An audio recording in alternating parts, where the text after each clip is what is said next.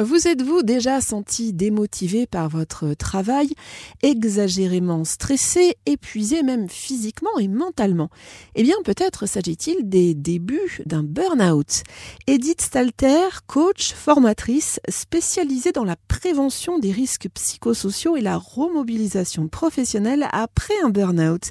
Edith, est-ce que vous pouvez vous présenter en quelques mots? Je suis coach professionnelle et formatrice spécialisée dans le burn-out et la reconversion après un burn-out. Ce n'est pas mon premier métier puisque moi-même je me suis reconvertie après un burn-out. Alors oui, si vous avez choisi de devenir coach anti-burn-out, euh, c'est pour aider les autres bien sûr, mais aussi parce que vous l'avez vécu et vous pouvez donc mieux que quiconque finalement en parler euh, aujourd'hui. Alors vous aviez euh, quel âge et vous exerciez quel métier à l'époque, Edith? Alors j'étais jeune, je n'avais pas 30 ans et j'exerçais le métier de, de juriste d'affaires spécialisé dans les contrats commerciaux dans des grands groupes industriels français. Quels ont été selon vous les premiers euh, signes que quelque chose n'allait pas ou en tout cas n'allait plus au travail? Alors c'est très sournant, je pense que ça a été très progressif, mais on va dire que les, les premiers signes dont j'ai vraiment pris conscience, ça a été euh, le fait de prendre 25 euh, kilos en six mois d'avoir des problèmes de peau type eczéma, des douleurs récurrentes dont je n'arrivais pas à me défaire.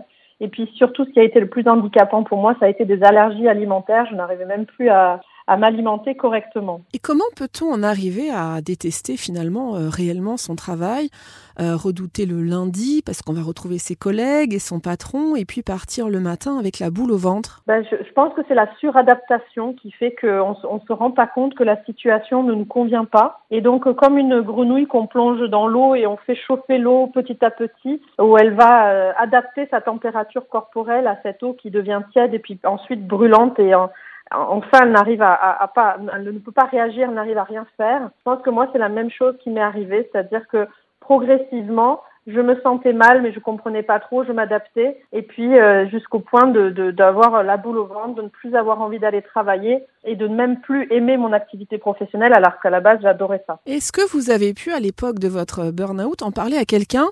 Euh, Je pense notamment à la médecine du travail, à un collègue ou même carrément à un supérieur? Ça a été difficile pour moi parce que j'étais dans le déni, c'est-à-dire que je, je n'ai jamais vraiment mis des mots. Je n'ai pas utilisé le mot burn-out une seule fois quand j'ai quitté mon employeur. J'en parlais pas non plus à mon entourage mais j'avais alerté euh, les mon management, mes collègues étaient au courant aussi que je ne me sentais pas bien au travail, que je ne trouvais pas ma place, que je n'avais plus de sens dans ce que je faisais et que l'organisation du travail ne me convenait pas. Et pour rassurer nos auditeurs et auditrices, est-ce que vous pouvez nous confirmer, chère Edith, qu'il existe bien aujourd'hui des techniques ou des solutions pour sortir de la crise du burn-out? Oui, bien sûr, il existe plein de différentes techniques et de solutions. Donc le repos, c'est la première solution, j'ai envie de dire. Alors pas le repos qui consiste à, à, consommer euh, des réseaux sociaux ou à dormir toute la journée. Le repos, c'est plutôt se balader dans la nature et faire des activités qu'on aime.